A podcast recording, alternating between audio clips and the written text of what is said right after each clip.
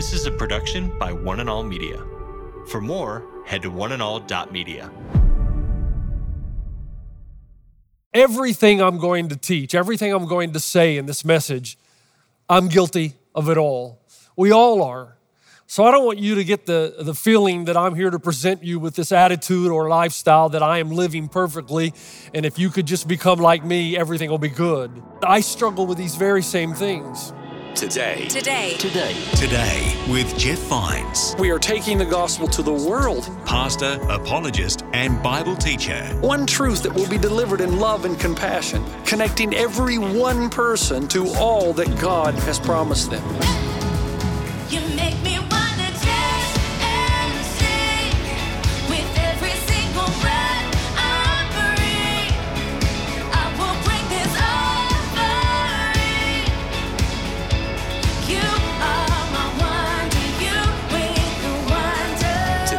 Today. Today. Today, Today with Jeff Vines. Welcome to Today with Jeff Vines. My name's Aaron, and in this message, Pastor Jeff starts a new series on pursuing Jesus. Based in Matthew chapter 6, it speaks about how no one can serve two masters. Either you will hate the one and love the other, or you will be devoted to the one and despise the other. You cannot serve both God and money. Now, this passage applies not just to money, but to other worldly pursuits as well. So let's get into it now and hear what Pastor Jeff has to say on God's Word.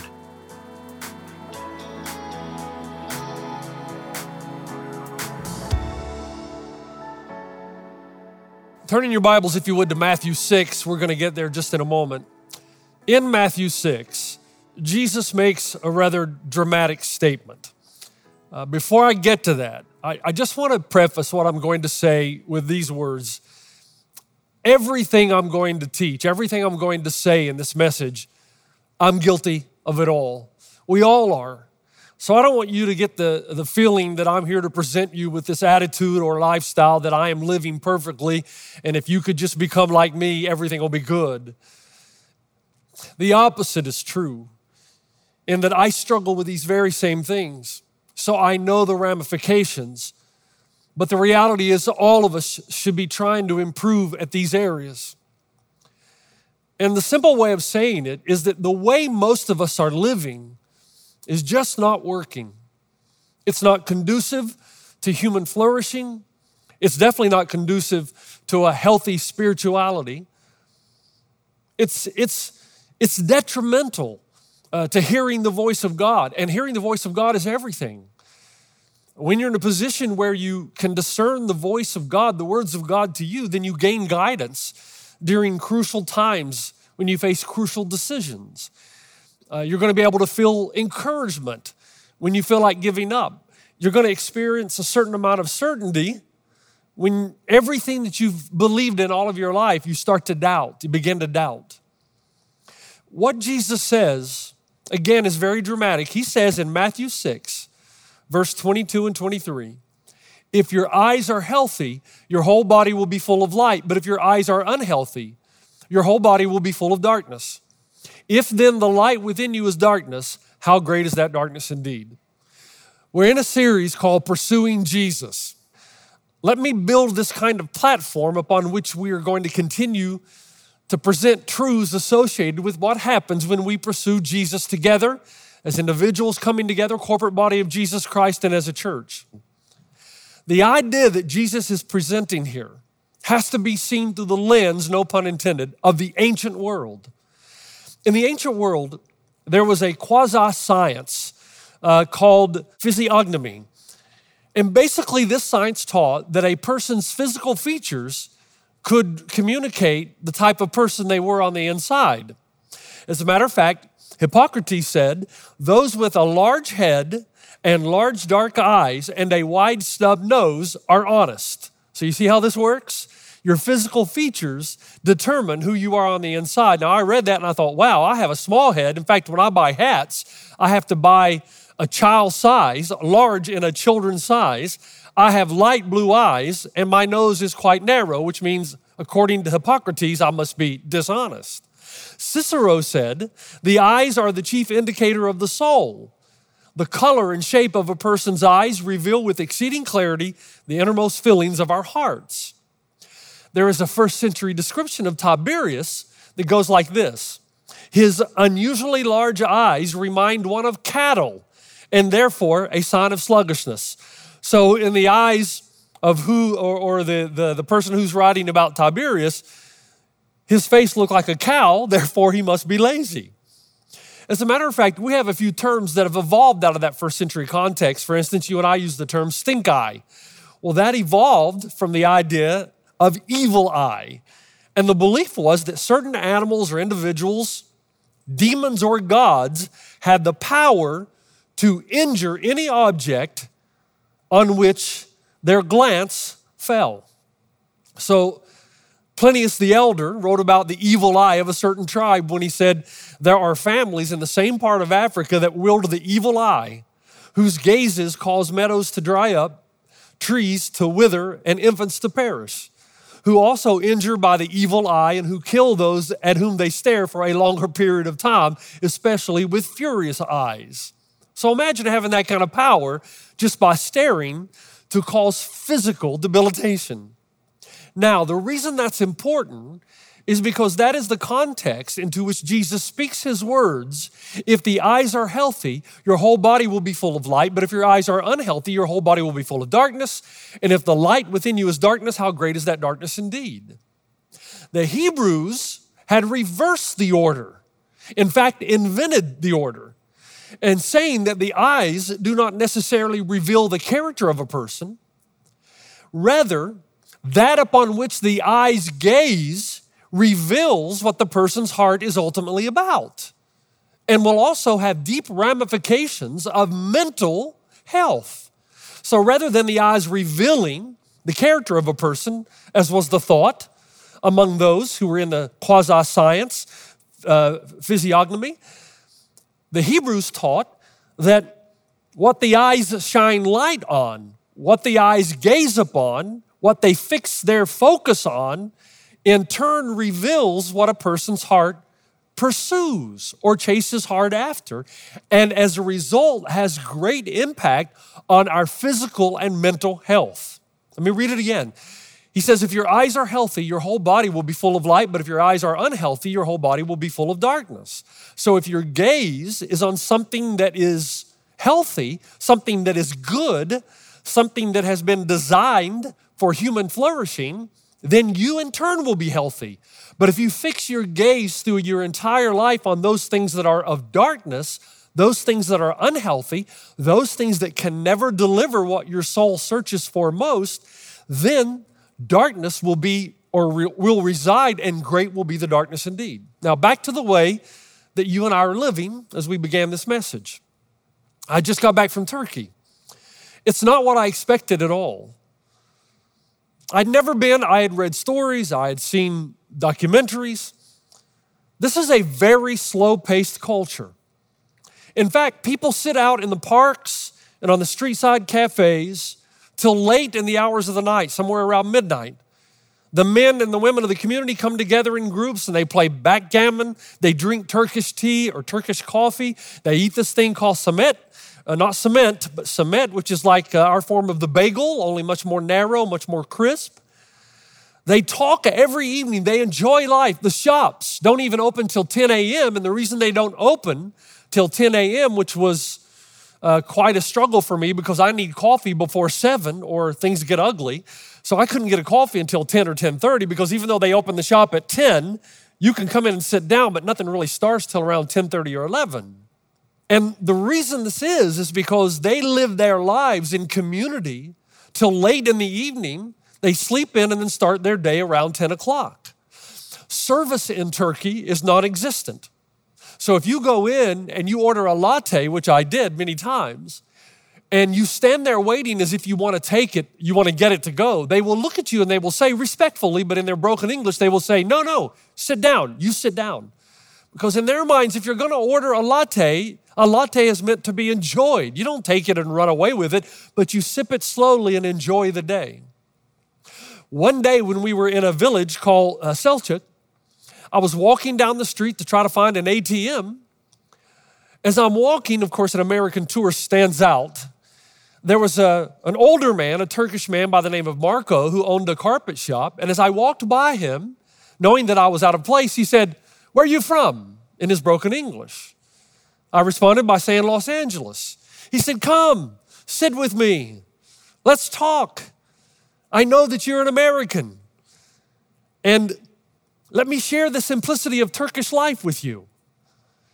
And in about a 40 minute conversation, I mean, I, th- I found this to be a divine uh, intervention that I would have the opportunity to speak with someone that knew enough English that I could gain or glean from him everything I could about Turkish culture. And during the course of the evening, our conversation went on a more deep level. He started saying to me, as he trusted me, You Americans, he said, are killing yourselves. Now, here's a Turkish man who has spent about three or four years in Los Angeles and then moved back to his home. He said, In America, you never have enough. And you think you're very religious, but you're not. Now, give him a little grace here. He comes from a place where five times a day, the Imam comes over the loudspeakers in every city throughout Turkey. And no matter where you are, you either come to the mosque to pray or you get your carpet or mat out in the street or at your job, wherever you are, and you pay homage to your God. He says, but you Americans are far too busy to be religious, far too busy to give thanksgiving to your God. And I thought, wow, imagine America doing that, where we would ring the church bell maybe three times a day. What would happen? We'd probably be uh, arrested for disturbing the peace, but how many Americans would stop what they're doing three, four, five times a day and just engage in a pleasurable conversation with God and with each other? Now, he wasn't being critical, he was just stating, and I think an effort to get me to move to his country, that for us Americans, life is all about opportunity. He's right about that. We are the land of opportunity. And there's a part of me that got a little defensive because I'm thinking, hey, you know what? People don't move to Turkey to make a career, they move to America. But that was exactly his point. In his own Turkish way, he was explaining to me how the pendulum in America has swung too far, that we don't live simple lives anymore. And it's robbing us of enjoying every new day. Everything in America, I thought, is high speed, high speed internet. You want your iPhone to work faster and faster, which is why you pay more and more money. We think of the money we spend on high tech, on things like Amazon and eBay, places where we can order things and have them at our front door within a matter of hours. And how about Netflix and Apple and Disney and Hulu? We want the convenience of things operating fast. We have cars and houses. We pay $5 for a cup of coffee. And sometimes when I hear someone say, I'm just trying to pay the bills, I'm reminded, yes, it's because most of us live far above our means. And the things we purchase, we really don't truly need. The properties that we have. I looked at my own house and I'm thinking, the house I live in, most people would say, Where are the other four families who live with you? And if someone in Turkey were to see three cars in my driveway, they'd probably say, Why do you need three cars? Or why don't you just take the bus? You notice what Jesus talks about in that passage in Matthew 6?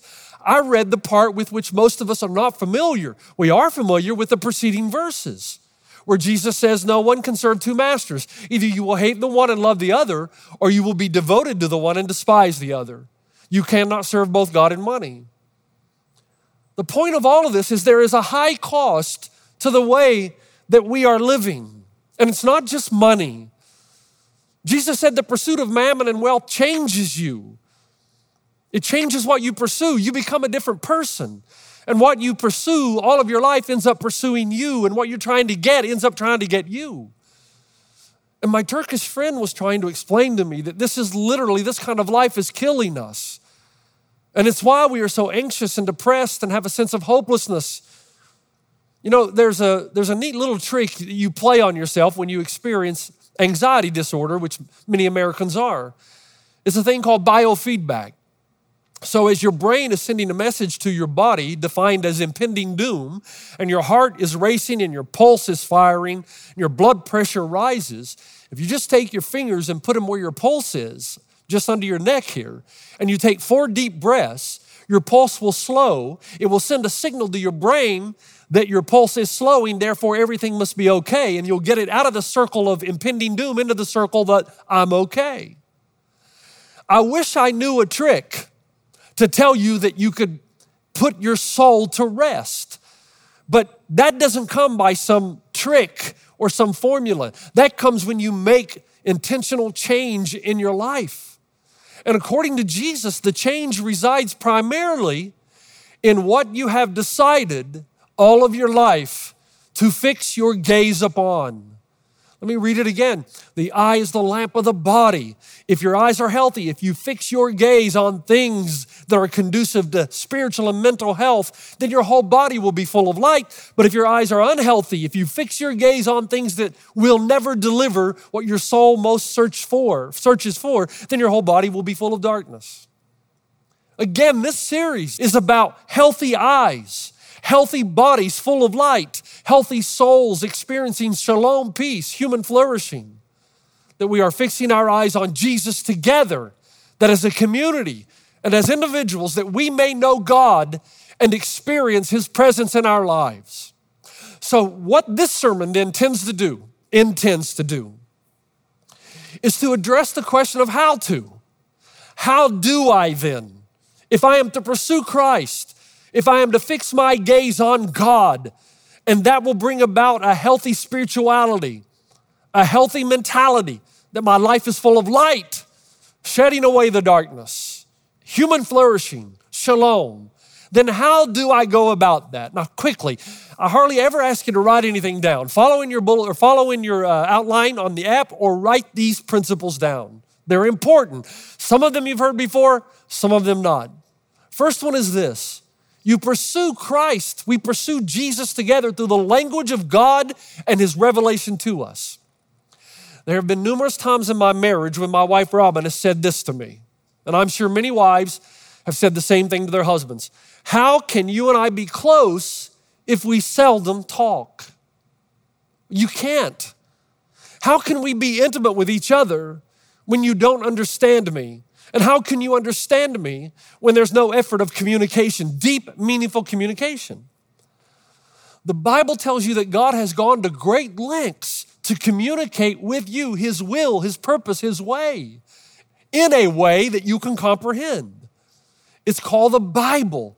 God's story of redemption, of hope, and ultimate security are all found in the pages of Scripture. And if you're seldom in the Word, you cannot possibly experience Jesus. Pursuing Jesus means that you're wanting to hear from His revelation, you're wanting to understand Him.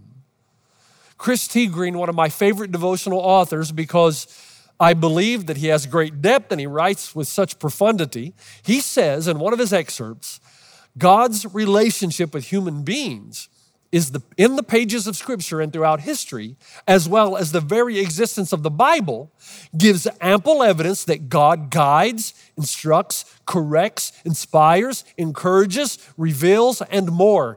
Inspired writers even call him the Word. The Word of God and the character and the workings and doings of God are inextricably tied together so that the more you're aware of the way God works, the more ability you have to discern the voice of God. God has always been vocal and He always will be, but you have to position yourself to listen and to hear. David said early in the morning, While I seek thee, Psalm 63 1. He also said in Psalm 42, As the deer pants for the water brooks, so pants my soul for you, O God. My soul thirsts for God, for the living God. James chapter 4, verse 8 says, Draw near to God, and he will draw near to you. I had the privilege in my young life of having a grandmother, Grandma Bessie, who exemplified this type of life. She didn't have a lot financially. Her gaze, her constant pursuit was that of God through the voice of Scripture. And she constantly heard from the voice of God as a result. She didn't have a television. She couldn't afford it. She didn't have an internet, no iPad, no iPod, no iPhone. As we've said in the past, just I prayed. And as she prayed, even though she had plenty of outward struggles diabetes, poverty, she had lived uh, or surpassed the lives of two husbands, yet she had this unbelievable strength and faith. And I remember going to see her, and witnessing firsthand this tattered old Bible that she would sit and hold and quote, even after her eyesight was gone. She believed the Word of God became flesh and was her connection to God in Christ. So she poured over Scripture, the written Word, probably like Martin Luther poured over the passage, the just shall live by faith. Because the words of Scripture became her lifeline, her power, her security. Charles Spurgeon said, A Bible that is falling apart usually belongs to someone who isn't. And James Merritt said, The primary purpose of reading the Bible is not to know the Bible, but to know God. Can I tell you, there's no shortcut here. And for those of you who think you know God and spend no time in the Word, be very careful. The God you're beginning to know may not be the God of Scripture. It requires heavy pursuit. And it's taken me a long time, a lifetime, to see how my daily time with God can pay huge dividends. When you're feeling worthless, the Spirit recalls Jeremiah 1 5 and Psalms 139. Before you were born, I formed you. You are fearfully and wonderfully made. When you feel distant from God, God is a friend who stays closer than a brother, Proverbs 18 24. When you feel lost and alone, Ephesians 2, you've been saved by grace through faith. When you feel unloved, nothing can separate you from the love of God, Romans 8 39. When you feel abandoned, God will work everything together for good, for His good, for those who love God and who are called according to His purpose. So, first, the language of God. Now, let me go back. I'm going to uh, stay here just for a moment. You and I want to pick up the Bible, read something, and magically be changed. So when we hear this, we think, I'll try that for a week. We do it. It makes little sense to us. And so we give up. You cannot approach the Bible as if somehow it's a quick fix. In the same way that I can't repair any damage in my marriage with one conversation, it takes an investment in understanding the language of the person that you are pursuing. The Bible, you must study it. You must seek to understand it. You must meditate upon it. And you must pray that the Spirit activate the right word at the right time. And because we are not living simple lives, my Turkish friend is right. We are far too busy fixing our gaze on competing forces that are making our souls dark. We are distracted by the affluence of the Western way. So we engage in Netflix and Hulu and Facebook and Apple TV and Snapchat and Twitter and news outlets and TikTok. And I'm not anti those things. I'm simply saying, do you invest as much time in pursuing Jesus as you do fixing your gaze on things that make no significant contribution to your spiritual and mental health? Through the word and the language of God. Second, you pursue Christ. We pursue Christ together when we live a more simple life, and we pursue Jesus through the language of friends. I don't think most of us realize the power of community and friendship because if we did, we would invest more time in community. I've noticed in my own life the language of friends can keep us centered, increase our ability to know Jesus in a way that grants us incredible power over temptations, emotions, and doubts. In fact, God has often spoken his best words into my life through the voice of a friend. You've been listening to Today with Jeff Vines. Thanks for joining us. Next time, we'll bring you the rest of this message from Pastor Jeff. Do you understand the reason so many of us are stuck? That we've known Jesus in this way for quite some time now, and it's like we can't get past the elementary things? That we say in our hearts that we seek a deeper, more intimate relationship with God, and it's because there is an area of disobedience in your life, and you know it. You can listen to more messages like this. Just search for Today with Jeff Vines wherever you listen to podcasts.